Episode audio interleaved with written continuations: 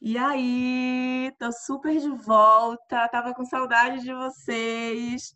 Tá começando agora a segunda temporada do podcast Quero Ser Dev. Eu sou Simara Conceição e vou receber uma convidada super especial, maravilhosa, diva, tudo para mim, Ana Lu Sampaio. E hoje a gente vai falar sobre back-end. O nome do episódio é Prazer Back-end. Ana Lu, chega mais. Olá, pessoal, uma honra estar aqui nesse segundo, nessa segunda temporada, né? Então vamos lá, falar de back-end. Vamos falar. Sou, sou, já posso me apresentar? Por favor, estou muito feliz que você topou o convite. Conta tudo, conta tudo, porque a galera gosta de, gosta de inspiração. Aqui a gente gosta disso. Bom, eu sou Ana Luísa Sampaio, mas por favor me chamem de Ana Lu. É, eu sou desenvolvedora back-end sou formada pela Reprograma, né, que foi onde eu fiz o meu curso de back-end, mas eu não era da área de tecnologia, eu vim da área da saúde, eu, eh, eu fazia faculdade de obstetrícia, por um acaso estava para terminar, e aí decidi, no meio da, eu estava fazendo pesquisa, eu fazia muitas coisas dentro da faculdade, e aí eu falei, pô, eu quero muito ir para uma outra área, não estava muito satisfeita com o que estava acontecendo, eu ainda amo obstetrícia, fica no meu coração, mas eu falei, não, eu preciso mudar minha vida, eu preciso de grana, eu preciso fazer alguma coisa que me dá vontade. E uma colega minha que já tinha ido para tecnologia, a Paula, ela me falou, ó, dá uma olhada na Reprograma. E eu achei massa, fui lá, me inscrevi, entrei e me apaixonei, né? Hoje eu estou trabalhando no Banco Itaú, com Java e está sendo uma experiência muito gostosa. Assim, eu acho que desenvolver, decidir virar desenvolvedora foi uma das melhores escolhas que eu tive na minha vida. Nossa, inspiração pura. Agora eu quero te fazer uma pergunta, porque para mim demorou da ficha cair, demorou o processo acontecer e eu me assumi enquanto essa pessoa programadora que eu sou. Quando você caiu essa ficha e você disse, nossa, eu sou muito devzinha mesmo. Tá, quando eu percebi que eu já tinha virado a vizinha, eu acho que foi. Primeiro, quando eu comecei a sonhar com código. Eu acho quando eu comecei a sonhar, foi quando eu percebi que eu falei, meu Deus, eu já estou muito imersa nisso aqui, assim. É, de dormir com um problema, eu acho que na época eu estava aprendendo JavaScript. E aí eu dormia assim, falando, nossa, eu não consigo resolver esse código. E aí quando eu ia dormir, aí no meio da noite eu acordava e falava assim, ah, eu sei. é, acho que foi aí que eu percebi quanto que isso me animava, assim. Toda vez que eu parava num desafio é, e eu consegui, demorava para resolver, às vezes eu chorava, chorei nas aulas, mas quando eu conseguia resolver e aquilo me dava uma, uma sensação de felicidade tão grande que eu pensei, pô, é agora, né? A verdadeira da vizinha feliz por resolver um código. Gente, quem nunca sonhou com código, né? Eu tenho passado muito por esse processo de sonhar. E às vezes, sabe, você não consegue nem relaxar porque você foi dormir pensando em resolver aquele problema. E sim, acho que a ficha cai de verdade, né, quando isso rola. E aí você trouxe esse papo de, de Java, falou de JavaScript. A maioria das meninas que escutam aqui o podcast Quero Ser Dev estão bem no iníciozinho. É, as perguntas que eu recebo sempre são por onde começar. É, então, acho que a gente pode começar do começo e explicar o que é back-end, quais são essas linguagens que você já teve contato, e depois a gente parte um pouco para o seu dia a dia no trabalho, como é que é, o que é que na prática é ser uma desenvolvedora back-end. Bom, vamos lá, começar pelo começo, back-end, né? Eu acho que a gente tem que pensar o back-end como a pessoa que, na verdade, o, a profissional ou o profissional, né, a pessoa que faz a conexão entre os dados que estão no banco, a regra de negócio e a, a desenvolvedora front-end, que é a pessoa que vai construir a interface, né? Eu acho que o trampo do desenvolvedor back-end é um trampo muito legal, porque apesar da maioria dos, da nossa parte é desenvolver APIs, mas é muito é muito legal porque para você ser um bom desenvolvedor, uma boa desenvolvedora back-end, a gente tem que saber muito bem da regra de negócio.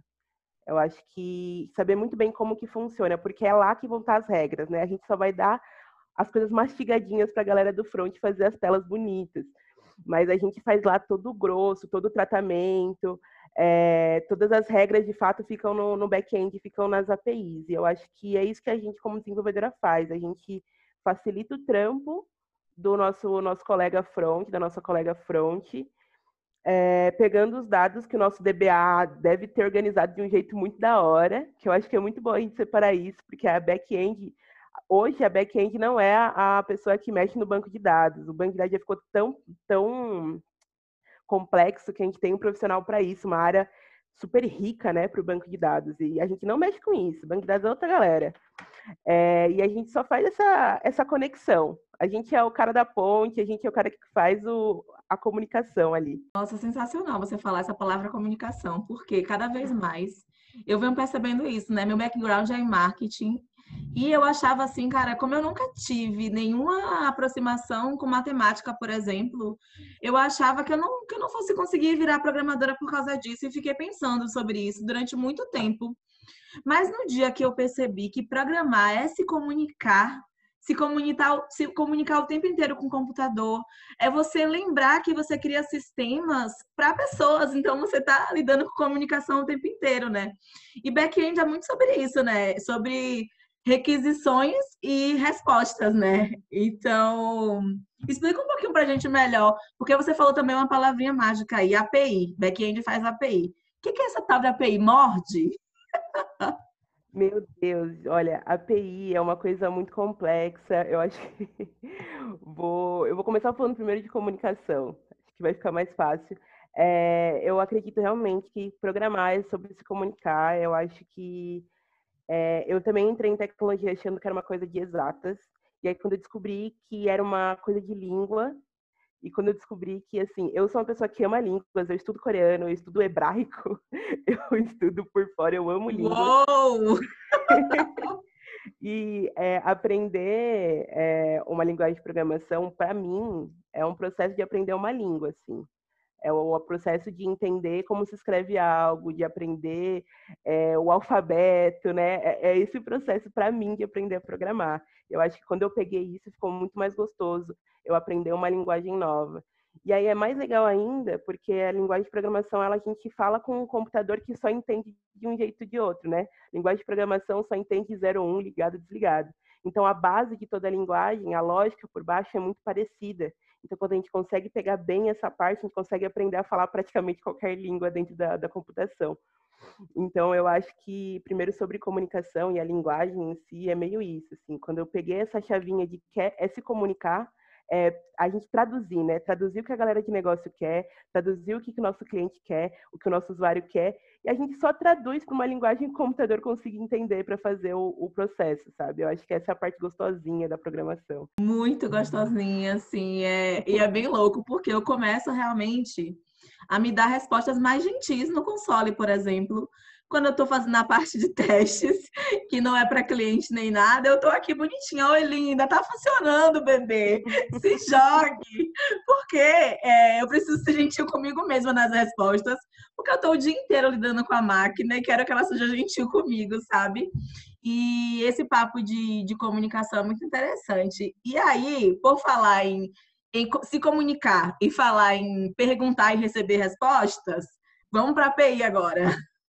Vamos para API. Nossa, inclusive eu escrevi um, um Medium ontem, postei um Medium sobre isso.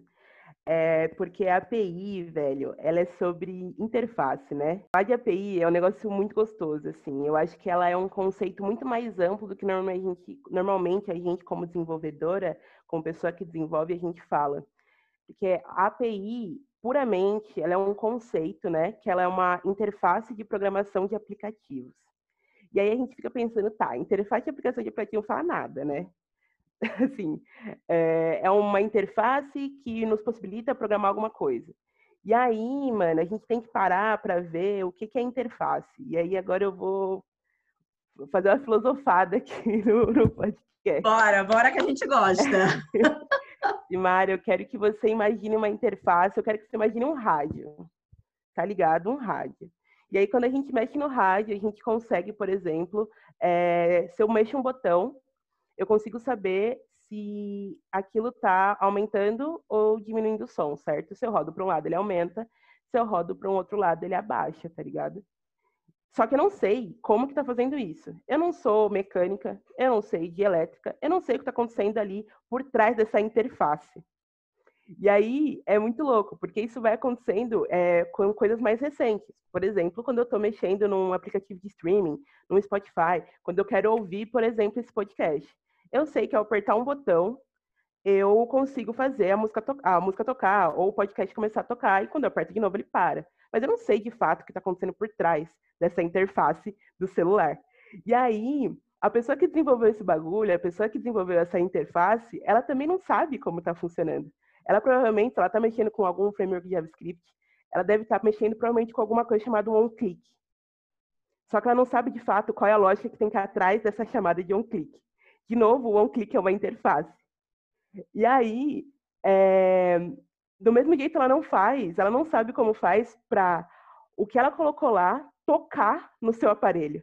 Ela não sabe de mecânica de aparelho, ela não sabe de elétrica de aparelho de celular. Provavelmente a pessoa que criou o celular, né, iPhone ou Android e tudo mais, é, criou uma interface amigável para essa usuária é, fazer com que o áudio funcione no celular. E a interface, né, todo esse tempo, a gente tem, a gente usa uma função, a gente usa uma interface que abstrai, que isola o que tem atrás. A gente não sabe de fato como está acontecendo. E a API é isso. É uma ferramenta, é uma interface que nos possibilita programar. Então, é, quando a gente fala de web APIs, né, que a gente vai um pouquinho mais porque a gente usa, por exemplo, dentro do mercado e tudo mais, é isso, é alguém que tem um dado ou um serviço que nos dá um link que a gente possa usar isso, ele dá um lugar que a gente possa pegar parte desse serviço sem precisar reinventar a roda. É uma interface no final das contas. Eu não sei, por exemplo, como o Google Maps faz aquele mapa interativo, mas eu consigo, porque eles disponibilizaram para mim uma API, um serviço deles, eu consigo ver e colocar dentro do meu site sem precisar saber como funciona. Então, assim, a API, ela, a API em si, né? ela pode ser é, uma função, um dado, uma ferramenta que é me disponibilizada sem eu precisar reinventar a roda. Ela não necessariamente está na web. Ela pode ser, inclusive, uma função dentro de uma linguagem que nos faz programar melhor. É uma interface que me auxilia a criar aplicativos, a desenvolver aplicações. E é isso que é uma API, deu para entender? Uou, uou! Eu acho que agora não tem mais como ter dúvida, né, do que é uma API. E acho que as dúvidas, assim, para quem está começando agora, por exemplo, no back, é... eu, minha, a minha formação na, na Reprograma foi em front. E eu passei esse um ano e nove meses estudando front. Também JavaScript e tal. Mas é, passei por alguns cursos de back. Por exemplo, Next na móvel eu fiz com Java. Comecei Digital House com PHP. Agora eu estou fazendo Harvard, é, o CS50, que, tem, que é C. E daqui a pouco vai entrar Python. Você está fazendo também? que massa! Eu sinto assim. E aí é isso. E aí, tem dois pontos dessa história agora. Eu vou tocar no, no, numa frase que você disse no seu inicial, mas para você também trazer é, esse papo e deixar mais nítido assim. É, dentro da construção de um projeto, e falando assim de MVC, por exemplo, qual uhum. parte ali é, é a API de fato? É um conjunto de tudo? É um, é um arquivo em específico? Porque, por exemplo, agora que eu estou estudando Node, é, você aprende a fazer servidor, então você aprende a levantar servidor. Essa parte do servidor é API? Não é? É são os métodos, é quando a gente usa os métodos, por exemplo, para disponibilizar as rotas, é, olhando esse conjunto já de mão na massa, o que é que você pode dizer? Não, Simara, essa construção é API, aqui dentro do trabalho, sabe? De uma pessoa back-end. Tá. A parte do servidor é a parte que a gente disponibiliza a API. É quando a gente tira ela do que está só na nossa máquina e disponibiliza. É, quando a gente sobe um servidor, coloca lá npm start e sobe uma um, na localhost, né, que a gente fala, sobe numa localhost aí um, um link para utilizar o front-end. E aí a gente está subindo a API, mas a API em si ela é, na verdade, ela é todo esse conjunto, né? Ela é o processo de pegar o dado que está no banco de dados, e aí a gente tratar e organizar conforme foi pensado para o negócio e disponibilizar. É isso que é, é, esse é o processo da, da do, do, do, do, construir uma API, né? Uma web API para um, um, um um front-end, um usuário usar. O projetinho como um todo, né? Porque eu ficava muito assim. Porque falavam assim, não, back-end vai construir API. Eu ficava, nossa, cadê essa API, gente? E tava aqui eu fazendo, fazendo get, fazendo post a doido, usando localhost a doido, usando no post, é, tratando também no post, é, testando, na verdade.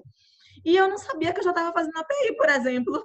Eu digo, gente. É, eu acho que é bom a gente deixar claro, não sei se todas as meninas que estão ouvindo, né? O que, que é o get, o que, que é o post, né? São ações que a gente pode fazer que tem a ver com essa hum, com mexer em dados que estão no back-end. Então, para o get é o quê? Eu pego os dados que estão no banco de dados e mostro. Só pego e leio para o nosso, manda para o nosso front-end só os dados sem fazer nenhuma modificação muito grande, né? E aí o post, que é o quê? É você, o usuário digita algo que vai ser inserido no banco de dados. E a gente faz esse processo de inserção, né? A gente faz esse tratamento para ver se o usuário não vai colocar qualquer coisa ou coisa do tipo. O back-end também faz isso. É, então a gente é meio metade, é, a gente é quase assim, metade segurança do, do banco de dados. Segurança é uma forma figurativa, por favor. Pessoas que desenvolvem segurança de verdade não briguem comigo. Aquela coisa assim, de não deixar o nosso usuário, sei lá, colocar um número onde a gente queria uma letra, por exemplo, ou coisas do tipo. É, hum. E eu acho que é isso, né? a gente faz essa comunicação. Aí você trouxe a palavra de volta. Lembra quando eu falei assim, ah, tem uma frase da sua fala que eu vou trazer de novo. E foi justamente essa da comunicação. É, porque também tem uma sigla com quatro letrinhas que é a responsável por essa comunicação toda, né? Que é o protocolo HTTP.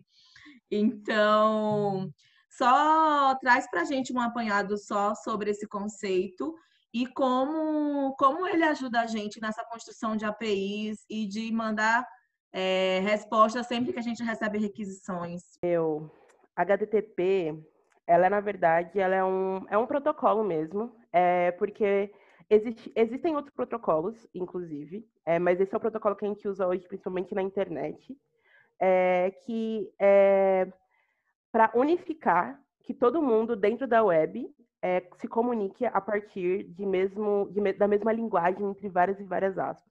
Então, assim, a gente tem, toda vez que eu é, der uma resposta para um usuário que deu tudo certo, a gente tem um código. E a gente conversa por esse código, uma forma de organizar a comunicação. É, eu, eu acho que trazer de uma parte mais teórica, que é importante a gente pensar primeiro, né? O HTTP, qual que é o significado disso aí? Então, ele é um protocolo de transferência de hipertexto. E para quem já mexeu com HTML, tem que entender que HTML é uma linguagem de hipertexto.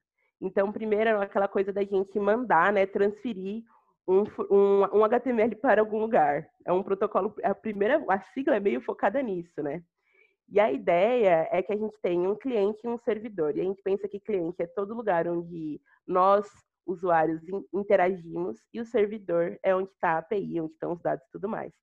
E aí o HTTP ele é baseado nisso. Então o nosso cliente faz uma, um pedido, uma request, e o nosso servidor, a nossa API e tudo mais, pega essa request, processa e manda uma resposta.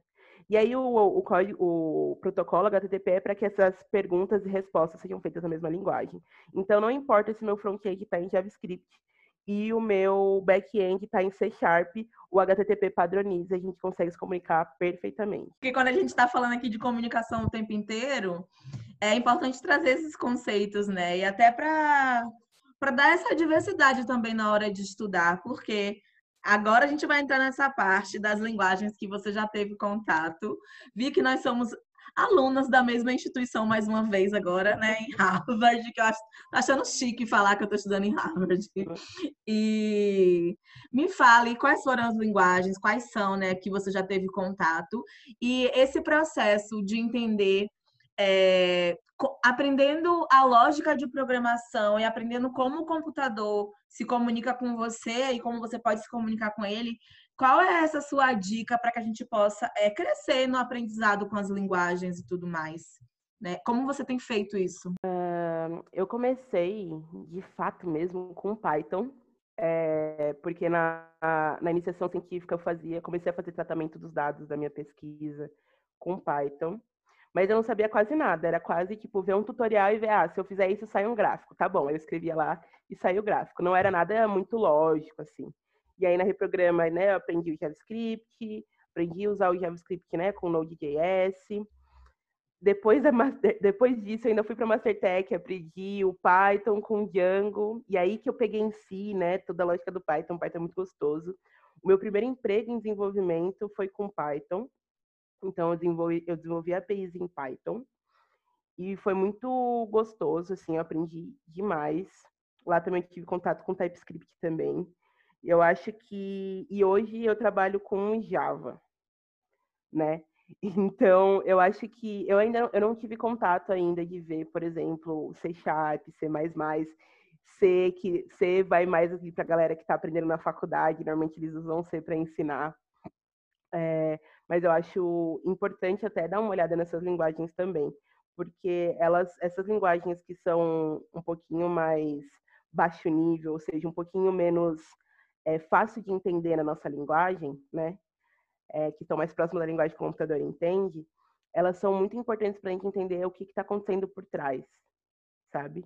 Porque tanto a API, tanto a API não, quanto o JavaScript, quanto o Python, é, tem muita coisa pronta, então a gente às vezes fica meio distante de como que está acontecendo por baixo dos panos. Eu acho que é muito importante tentar fazer isso é, quando a gente está tentando aprender a lógica de programação assim, parte do meu, meu aprendizado de lógica de programação, porque é uma coisa que eu amo. Eu gosto muito de estudar lógica, desde aqueles exercícios de lógica matemática, assim, porque eu acho importante a gente treinar isso no nosso cérebro, porque é uma forma de pensar. É, mas de pegar para parar, assim, o que está acontecendo aqui embaixo? Por exemplo, eu tenho uma função sort no JavaScript, né, que faz as coisas mudarem de, de, de local, assim, aleatoriamente. Tenta fazer isso, por exemplo, é, na mão, sem usar a função. É coisas que eu fazia para aprender, assim, para treinar, pra, porque faz com que a gente pense, ah, primeiro isso aqui vai fazer isso aqui, depois vai fazer isso. Acho que outras coisas que eu faço também, eu faço muito teste de mesa. É, toda vez que eu não estou entendendo que alguma coisa está acontecendo, não estou entendendo o que uma função de looping, um for está fazendo, eu vou lá e faço, eu pego meu caderno, porque eu sou uma pessoa bem de papel, assim, pego meu caderno e coloco, ó, eu entrei o um número tal, fiz isso, somei, coloquei, ah, tá, e aí agora vai sair número tal. E aí, tipo, eu, eu tento fazer isso para entender o que está acontecendo. Eu acho que é importante que a gente ver que a maioria das linguagens, elas leem, né, desse, dessa forma, eu não vou falar ter a sincronicidade aqui, senão vai deixar as pessoas loucas. Mas ela lê de uma forma meio de baixo para outra, meio certinha.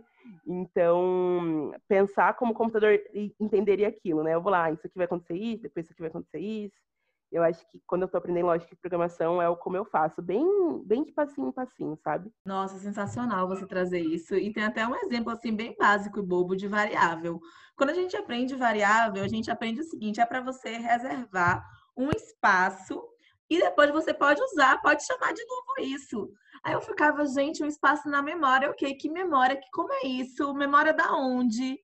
E depois de uma aula, o professor mostrando mesmo em Harvard a memória RAM do computador, como é os, os quadradinhos mesmo, como cada caractere fica nos quadradinhos tudo mais. É... E aí eu falei, nossa, agora faz mais sentido, né? Tentar entender as coisas por debaixo dos panos. Eu acho que essa é, é um aprendizado para esse episódio de hoje. E sensacional você dizer, porque dá tempo de fazer isso no dia a dia? Como que é no trabalho? Eu acho que dá. É... Eu acredito que quando as pessoas contratam um júnior ou um estagiário, eles estão esperando mesmo que essa pessoa precise mais de tempo.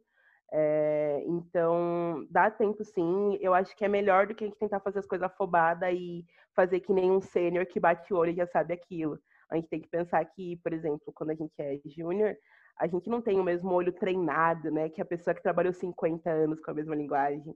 Então, é, de ver uma coisa e falar, não, essa vírgula aqui que tá errado, ó, aqui tá errado. Eu acho que é muito mais é, proveitoso para a gente quando a gente para, olha aquilo e tenta pensar o que, que aquilo está fazendo. Que é o que eles fazem, só que eles fazem mais rápido porque eles fazem mais tempo. Sim, é, nossa, esse negócio do step by step é muito louco, Ana Lu. Que bom que você trouxe isso, porque é, eu sou uma pessoa levemente, levemente, levemente ansiosa. E eu quero tentar resolver o problema, mas eu quero tentar resolver ele já e chegar lá no final dele resolvido. Daí a dificuldade de entender o que era o API e que era todo o processo, que é todo o passo a passo e é a união daquilo tudo lá quando a gente começa, por exemplo, a, a programar JavaScript em Node. E uhum. aí, é, essa importância de pegar o papel, de voltar para a base, escreve o algoritmo, porque algoritmo não é esse bicho de sete cabeças que contam por aí, né? É esse passo a passo lógico para a gente resolver um problema.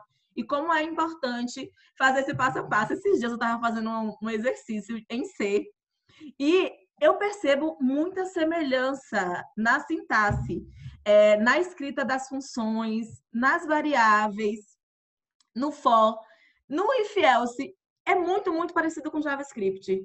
Só que tem a tal da tipagem e tem o tal do ponto e vírgula que você não pode esquecer. Então, assim, e eu queria fazer o problema, resolver ele inteiro, e eu já fazia ele inteiro, ia lá para rodar, para compilar e rodar. Quando eu fazia isso, erro, erro, erro. Aí eu peguei, apaguei tudo, escrevi no papel, escrevi meu algoritmo, e fui fazendo linha por linha. Então, primeiro o que eu quero? Vou escrever uma variável, que essa variável ela vai, vai perguntar no terminal é, um dado, vai pedir um input de um dado. E aí, primeiro eu vou testar. Tá dando certo? Eu estou recebendo esse primeiro input? Quando eu pegar o input, eu vou fazer uma outra coisa. E aí, seguindo linha a linha. É, essa coisa do step by step é muito importante, porque quem está começando agora fica muito afobada para tentar ir até o final do problema, mas não está curtindo o processo de. Porque, assim, cada linha funcionando é uma vitória. Eu considero uma vitória muito grande. E curtir esse processo e entender a necessidade né, e importância de, de seguir um passo a passo e ir com calma, porque a resolução de um problema complexo é a micro-resolução de vários microprobleminhas, né, que compõem o todo. É, traz um pouco dessa abordagem no seu dia a dia, assim, de trabalho. Bom, eu acho que é importante, realmente é importante fazer as coisas é, linha por linha, pegando os pequenos serviços, né, pegando os pequenos problemas, porque hoje é uma das formas, inclusive uma das formas que a gente programa hoje é dos microserviços, então que coisas funcionem independente do todo, que a gente consiga, se toda a aplicação parar, a gente tem uma coisa funcionando. Eu acho que parte de pegar um problema grande é realmente quebrar ele em todos os problemas que tem. É uma coisa que a gente faz bastante, então, toda vez que tem uma coisa nova de código que precisa ser alterado e tudo mais, de pegar o problema, a gente quebra ele o máximo que dá para quebrar para fazer pequenas pequenas coisas que funcionam, né? Então, sei lá, eu preciso de uma de uma de uma API que faça um JSON novo a partir de vários dados. Então, que faça um, um, um, um dado novo para mostrar ao usuário. Então, primeiro, eu faço um que pega só o nome e o CPF. Aí depois eu pego um que por esse nome CPF vai pegar outras coisinhas. E aí eu consigo, a gente consegue ver, e inclusive as coisas podem ser reutilizadas. Se eu precisar de uma dessa aqui, essa pessoa que pega o nome CPF em outro lugar, eu posso chamar ela, sem precisar chamar também de novo todo aquele código que eu tinha feito.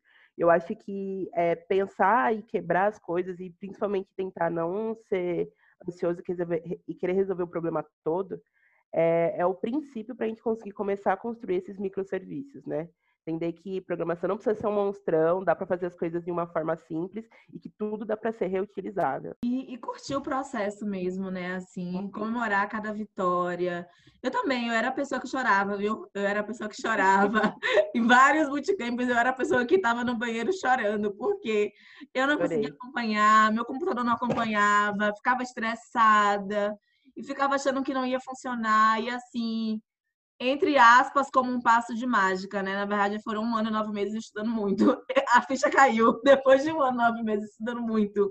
A ficha cai e você percebe, não, é realmente é, é só ter calma, é só respirar. Às vezes a gente não consegue resolver um problema porque a gente não respirou, sabe? E porque a gente não leu uma documentação com mais tranquilidade, não vi um exemplo com mais tranquilidade. E como essa tranquilidade é importante nesse momento de aprendizagem, é, esse respeito com a gente mesmo na hora de estudar, sabe? Eu acho tão importante, porque a gente geralmente apoia tanta gente, a gente é, tem empatia com tanta gente, mas na hora de se olhar no espelho e na hora de olhar para a gente mesmo nesse processo de aprendizagem, a gente não é gentil, sabe, com a gente mesmo. Sim. É, realmente, eu acho que uma das, uma das vezes que eu vi que eu estava sendo mais gentil comigo em questão de programação, assim, foi quando eu decidi que eu não precisava saber todas as tecnologias. É, porque eu tava, eu me peguei, somente nesse começo da quarentena, né, que a gente ficou algum tempo ocioso aqui dentro de casa, né, a gente começou a ter mais tempo com nós, com nós mesmas, né, é, eu falei, não, vou aprender agora React, vou aprender agora um monte de linguagens, e porque eu quero ser uma desenvolvedora super full stack que sabe todas as coisas. E aí eu parei para olhar que todos os dias saem tecnologias novas e eu até brinco assim que não é nem todos os dias, é de 12 em 12 horas, porque enquanto a gente está dormindo tem uma galera lá do outro lado do mundo criando nova tecnologia. Então, é muito rápido e eu tinha que parar de me sentir culpada por tentar aprender todas as linguagens, sabe? Eu não preciso ser especialista em todas as linguagens, eu preciso entender muito bem uma loja de programação para que eu possa pegar as linguagens que eu quiser trabalhar, mas que ser gentil de saber, ó, existe um limite, velho. Não tem como a gente pegar, aprender todas as coisas, ser a melhor em todas as coisas, porque nem existe isso, né? A gente coloca uma régua que nem existe. Ah, inclusive, assim, uma coisa que eu, que eu percebi, assim, é que quando eu trabalhava no, na, numa, no meu primeiro emprego, que era uma startup, eu trabalhava com Python, eu não era muito boa em Python, mas eu era boa em JavaScript, porque eu tinha feito o curso só de um mês de, de Python e o de JavaScript tinha feito né, a reprograma, que era três, quatro meses. E aí é, tinha um sênior que ele era, tipo, mandava muito bem. O cara trabalhava com Python desde os 19 anos, tipo, ele tinha quase 40, eu acho. E teve uma hora que a gente estava mexendo com Lambda, e a Lambda da, da AWS só funciona com Node. Ela funciona com Python também, mas ela vai bem com Node mesmo. E aí eu tive que ensinar ele a fazer um for com JavaScript, porque ele não estava conseguindo fazer. E aí eu peguei e fiquei pensando, sabe, tipo, ó, ele é um sênior em Python. E ele é muito bom em Python. E eu posso ensinar alguma coisa para ele também. E é, é, isso, assim, acho que ele teve o processo de respeitar que ele só era bom naquela linguagem. E a gente tem que também ter essa coisa de, de parar e olhar e falar assim, pô, é, não se cobre tanto para ser a melhor desenvolvedora do seu trabalho, não se cobre tanto para porque você está aprendendo mais devagar do que as outras pessoas. Cada um tem um background, cada um teve algum nível de escolaridade diferente. É, e, e, principalmente não se cobre para saber todas as linguagens. Não, não vai aprender. Acabou de sair o Deno, vou aprender o Deno. Acabou de sair a outra linguagem lá, vou aprender outra linguagem. Escolhe uma linguagem amigável. Eu, eu sempre indico para as pessoas para aprender a programar, tipo um JavaScript ou até um, um Python que tem uma comunidade muito, muito bacana. E, meu, aprende, entende a base da, da programação, sabe? Aprende orientação a objeto, aprende, em vez de tentar aprender todas as linguagens e, na verdade, só se embananar. Sim, sim, total. É, eu aprendi uma palavrinha nova para falar sobre isso, que chama proficiência. Então, assim, Uau. tenha proficiência em uma linguagem, olha que chique. Seja proficiente em uma linguagem é, e foque muito nas bases, né? De paradigmas, de design de código, de é, padrões de escritas de código, que é muito importante também no trabalho, né? E você falou que banco de dados? Aqui, a pessoa que já corta um assunto no outro. é, você falou que banco de dados não fica mais com a pessoa do que está programando em back-end. Já tem uma outra pessoa que faz isso. É, mas existe a preocupação da gente aprender também, por exemplo, como, como lidar com Mongo, ou, é, sei lá, aprender um Firebase da vida. Você já usou, inclusive, algum back-end as a service? Me conte. Eu tô usando agora, tô, vai sair um projeto aí logo mais que eu tô é, trabalhando como desenvolvedora. e a gente decidiu, a gente, eu e mais outros desenvolvedores que estão comigo, a gente decidiu usar esse bank desse Firebase. E aí é muito complicado para mim, né? Porque, pô, sair do JavaScript, que é uma linguagem fácil, e aí eu fui pro Java, que é super difícil, né? Assim, não, não que Java é super difícil, mas ele é trabalhoso, ele é verboso, ele é cheio de regrinha. E aí me vem com essa história aí de back-end as a service, onde eu clico uma coisa, arrasto outra, conecto e tá pronto. Eu, juro, eu ainda tô com muita dificuldade. É, eu ainda ando com dificuldade. Assim, sobre o back-end, é, é importante que a gente tenha noção de banco de dados, porque é a gente que faz as inserções, né? Quando eu trabalhava, por exemplo, com Python, a gente fazia, a gente trazia a gente escrevia em Python algumas funções que seriam feitas em SQL dentro do banco. A gente usava Postgres lá no banco, que é um banco é, que é SQL, né? Que ele é sequencial. E aí, na reprograma, a gente aprendeu o MongoDB. E também, de novo, eu tenho que escrever qual vai ser o modelo do, do dado que vai ser escrito lá. Então, a gente precisa ter uma noção. Mas eu não, assim, é, o, o banco é uma coisa muito mais complexa hoje. Então, a gente tem milhões de dados sendo produzidos por minuto. Então, a gente tem outras pessoas. A gente tem data science, a gente tem arquitetos de dados, a gente tem engenheiros de dados, que são pessoas que vão saber, de fato, organizar o banco de uma forma funcional, de fato, organizar a partir da regra de negócio. Essas pessoas aí que eu acho incrível, é uma pessoas mais da hora que eu já vi na minha vida, assim. Acho muito louco quem monta um banco bonitão, faz um negócio da hora, que que junta muitos dados diferentes e faz uma coisa bonita, assim, porque o back-end a gente só sabe mais ou menos como é que chama, como é que pega, como é que coloca, mas assim, quem faz o, o grosso da coisa bonita é, é, são esses profissionais. É, mas sobre o back-end as a service, é, eu acho muito bom.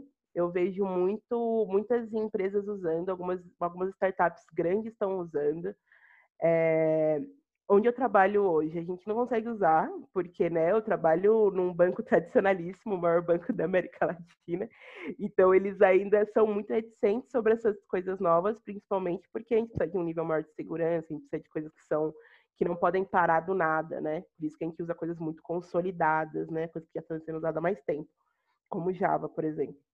Mas eu acho que é uma ótima saída, primeiro, para quem é front-end e quer fazer uma aplicaçãozinha rodar, quer fazer um app rodar, é, mas eu vejo ela sendo usada hoje, o Firebase já sendo usado dentro dos serviços mesmo, dentro do, das empresas, de um jeito de facilitar o trampo do back-end para que ele comece a pensar em coisas importantes como negócio, pensar mais como agregar o valor àquilo lá. E não ficar Sim. parado construindo o servidor, sabe? Sim, que é, é, interessante. E fora que vem com vários aplicativozinhos também, né? De, de analytics, de, sei lá, de ads também. Vem muita coisa que já é da família Google e a gente consegue usar também. E isso me lembrou uma coisa, você me falar assim, ah, você que é front-end, tenta aprender um back-end as a service, por exemplo, porque te, te ajuda a criar soluções mais completas, né? Eu lembro que no iníciozinho, é, para fazer até os projetinhos da Reprograma, ou até para criar um sitezinho que eu criei para o Quero Ser Dev, para o podcast, eu, eu moquei uma API. Eu criei ela com placeholder JSON, que você cria uma API, uma API hash fake, sabe? E eu não conseguia ter a ideia e a noção de como seria de fato criar essa esse esses dados e criar o, o back-end para esse sitezinho, por exemplo, sabe? Usando o Node.js, por exemplo. E, e, era muito louco porque eu não conseguia ter a visão do todo e eu me sentia tão incompleta, sabe? Não que eu precise, como você falou, não, não que eu precise ser a full stack zona do rolê, não é isso. Mas pelo menos ter essa visão e entender como as coisas se completam, como as coisas se complementam. E uhum. a gente está caminhando para o nosso final, mas ah, antes de tá. você deixar seu, seu recadinho, seu conselho, eu queria que você falasse um pouco sobre isso. É, você, enquanto pessoa que teve formação em back, como é, é enxergar esse todo, ter essa visão do, do processo por, um, por completo? E outra pergunta, você já programou para front também? É, eu tento aprender front, mas assim, eu sou muito ruim em fazer coisas bonitas. toda vez que eu tento mexer com CSS, essas coisas, nossa, é um sofrimento, não consigo colocar as coisas no lugar. Acho, acho front-end meio desobediente, assim. Na minha, na minha opinião, o front-end, inclusive, é muito mais complexo do que o back-end, na minha opinião. É, eu sei que todo mundo fica falando que tem, assim, tem uma visão muito errônea de que front é fácil. E para mim é muito pelo contrário, pô. Hoje eu vi um cara que fez uma animação inteira, inteira com CSS. Uou. E aí eu peguei e eu fiquei tipo, eu não consigo botar as coisas no centro. não consigo alinhar as coisas direito, entendeu? É, eu acho que sobre o, front-end é isso. Já fiz, faço, sim, se der para eu fazer uma coisinha com HTML, CSS e JavaScript um pouquinho, mas assim, muito longe do que um front-end de fato deveria fazer. Hoje no trabalho, inclusive, eu trabalho com, também com Java para front, que é a JSP e tudo mais. É, então, a gente faz isso um pouco, mas, de novo, eu trabalho muito mais nos controllers, muito mais de como o dado vai entrar de, em si do que ficar fazendo a tela ficar bonita. Isso aí, velho. Sei não. No MVC, nada do view, só fica no. Só fica no sei no M. Nunca vi esse tal de view. Não, não, assim, não, eu não sou muito boa nisso aí. Aceitei para mim que não, não, é, não é a minha área. Ai, sensacional. E muito nesse processo, né, de encontrar nosso lugar. É, saber que existe, saber do todo, é, escolher uma linguagem que a gente tenha apoio da comunidade, porque é muito importante, tentar ir fundo nessa linguagem e tentar ser profissional e especializar naquela área que você tem mais afinidade, né? Não, necessariamente é, você precisa saber fazer o todo, mas se você gosta muito, por exemplo, e consegue colocar as coisas no lugar, foca no front. Se você já não gosta é. tanto, foca na outra parte. Tem, tem vaga para todo mundo, tem lugar para todo mundo, né? Tem e demais. Quero te pedir um conselho final. Infelizmente, estamos chegando ao final. Os episódios Ai. são mais curtinhos mas já adiantar que eu estou muito apaixonada pela sua didática, foi uma aula para mim, que estou começando aqui os primeiros passos em, em Node.js, e acredito que vai ajudar muita gente e tirar é, esse, esse medo do back, sabe? De pensar que back é muito difícil e que não dá para começar pelo back. Então, assim, acho que hoje esse medo ca caiu, acabou. Por favor, parem com isso, gente. Back não é difícil. Eu já falei, o front. Ó, você vê, ó, para todo mundo falar que front é fácil, para mim o front é o próprio capeta. Eu preciso confessar uma coisa. Eu tenho muito tempo estudando front, muito tempo não, né? Mas um tempinho estudando front. E eu tô tendo, eu não sei se é o, o, o repertório que a gente vai criando, porque você acaba estudando muita lógica de programação quando você está no início. É, e aí eu não sei, eu não sei se foi por isso, porque aconteceu esse repertório, caiu a ficha, ah, eu posso aprender qualquer coisa. Talvez o tempo é, a variável tempo é que muda, então talvez eu leve, eu não sei o tempo que eu vou levar, eu só sei que eu vou aprender, sabe? Mas Node está sendo bem legal aprender, viu? É muito gostoso, é bom demais. Eu acho é onde eu quero me especializar, é o que eu estudo, apesar de eu trabalhar com Java, eu falo todos os dias lá, falo, ó, oh, galera, vou botar o Node aqui um dia. é, porque é o que eu estudo fora, é o que eu gosto, eu, eu eu acho que programar tem que ser uma coisa, é, além de. Ela é, um, ela é um trabalho, tá? Ela traz renda, só que ela tem que ser um bagulho que a gente sinta muito satisfeito, assim. Então, se você é uma pessoa que fica satisfeita fazendo um código e vendo na tela quão bonito foi aquela sua programação, como você fez ficar é, agradável para o usuário e tudo mais, mano, foca no front, que da hora.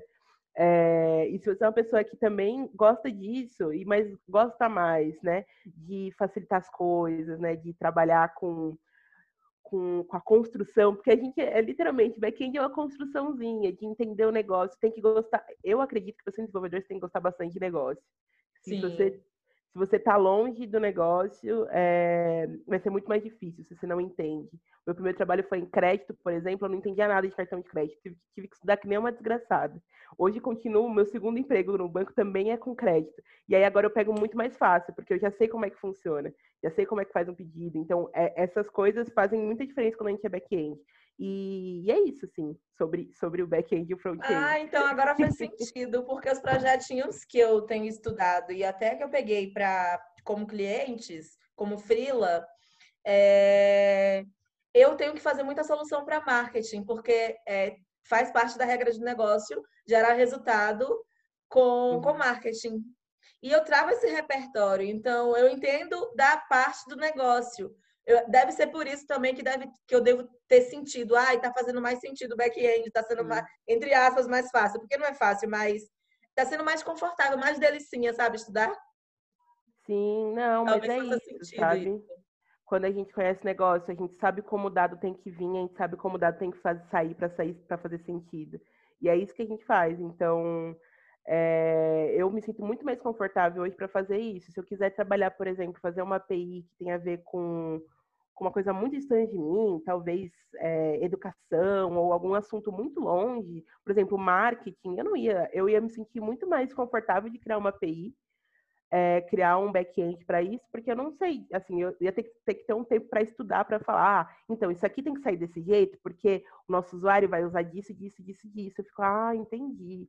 Então, quando você tem um repertório do negócio, é muito mais fácil. Até que a gente vê, às vezes, uma vaga que fala assim, ah, eu quero um back-end pleno com experiência em, em marketing, com experiência em em saúde, né? Eu, quando eu comecei a procurar emprego, muitas é, startups e empresas da área da saúde me procuravam pelo fato de eu ter vindo da área da saúde e que isso ia fazer, fazer uma, uma API muito mais útil para o serviço, né?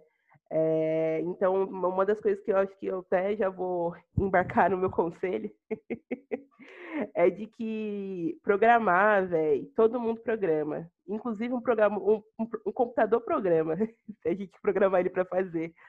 É, mas a, o que faz a diferença como desenvolvedor e desenvolvedora é realmente o que a gente faz além disso. Então, é o que a gente leva além disso. É, é, é a sua história, é a sua formação que você largou e está vindo para essa outra área, é a sua história dentro da sua vida mesmo, é as coisas que você passou na sua, na, na, sua vida como um todo, porque é aí que a gente cria serviços e produtos úteis de verdade, né? A gente não, nunca sofre sozinho algum problema, a gente nunca é só uma pessoa. Sempre vão ter pessoas que sofreram a mesma coisa que a gente e viveram a mesma coisa. E a gente tem que trazer isso para a programação. É, então, todo mundo que tiver aí meio, ah, não sei se vou, não sei se não vou, velho, vai, porque a gente precisa de você. Entendeu? O desenvolvimento, a tecnologia, o futuro precisa de pessoas que não vieram desse meio. Elas precisam de pessoas que vieram de outras áreas, precisa de gente de humanas, precisa de gente é, que veio de periferia. A gente precisa de vocês. Agora. A gente tá cansado estar tá sozinho, né, Mocimara? Meu Deus, olha, que mulher perfeita. Quando eu falo que ela é perfeita, vocês têm que acreditar em mim. Porque sim, eu ouvi, inclusive, eu assisti um TED que eu conto em todo lugar que eu vou, com a Bíblia assim embaixo do braço pregando, que da Emily, ela fala sobre multipotenciais, sobre ser multipotencial, e ela fala uma frase que é justamente essa, que a inovação acontece nas interseções. Então, sim, é, são pessoas diferentes, com vivências diferentes, trazendo soluções que façam sentido, que gerem transformações, né? que usem a tecnologia como um meio para transformar essa realidade que a gente vive, sim. É, mais pessoas diversas na tecnologia, por favor, tá na hora, viu? Esse lugar é nosso, sim. Sim, sim. E, e também para as pessoas que vieram, que falam, ah, não, mas eu, eu que sou de exatas desde sempre, né? Fala, você também, a gente precisa de você, a gente precisa dessa vivência, a gente precisa de você, como é que nós vamos fazer as contas? A gente de humanas. Brincadeiras à parte, mas é, é isso, sabe? É tecnologia é uma ferramenta, as linguagens são uma ferramenta, tecnologia é feita para pessoas e por pessoas o tempo todo. Então, é venham com as suas histórias, a gente precisa de você para reescrever, velho. A gente precisa reescrever, porque a gente já tem, a gente olhar assim para o passado, desde a internet até tudo que foi criado, desde o primeiro computador, as caras são muito parecidas, as nacionalidades, né? Normalmente é um, é um homem, é uma pessoa é, estadunidense, né? É, então a gente precisa que, que as pessoas comecem a programar e que para a gente trazer a sua vivência para dentro, a gente precisa dessas vivências. Sim, sim, sim, sim. Ai, muito obrigada, de verdade, por esse papo gostoso, rico. Eu aprendi muita coisa e estou muito orgulhosa de ter você na minha rede agora, porque agora a gente é amiga de Instagram também. A gente se esbarrou uma vez na Estação Hack. Uma e... vez só a gente se viu pessoalmente. e eu fiquei mega apaixonada porque é isso, porque eu vejo uma pessoa que se parece comigo na programação, trabalhando numa empresa gigantesca, a maior da América Latina, é, é como banco. Então, assim, é inspiração demais, demais. Obrigada, viu? Muito obrigada, muito obrigada aos ouvintes, obrigada por ter a oportunidade de conversar. Isso é um papo muito gostoso. É, eu gosto muito de tecnologia, eu espero que as pessoas que estejam ouvindo se apaixonem o tanto quanto eu sou apaixonada. Assim, é um mundo muito gostoso. Meu Deus, que conversa incrível, que papo, que mulher! Nossa, esse foi o primeiro episódio da segunda temporada do podcast Quero Ser Dev. Isso quero dizer o seguinte: continua com a gente, continua comigo, que vai ser babado. Muito obrigada. E não esqueçam de compartilhar se vocês curtiram.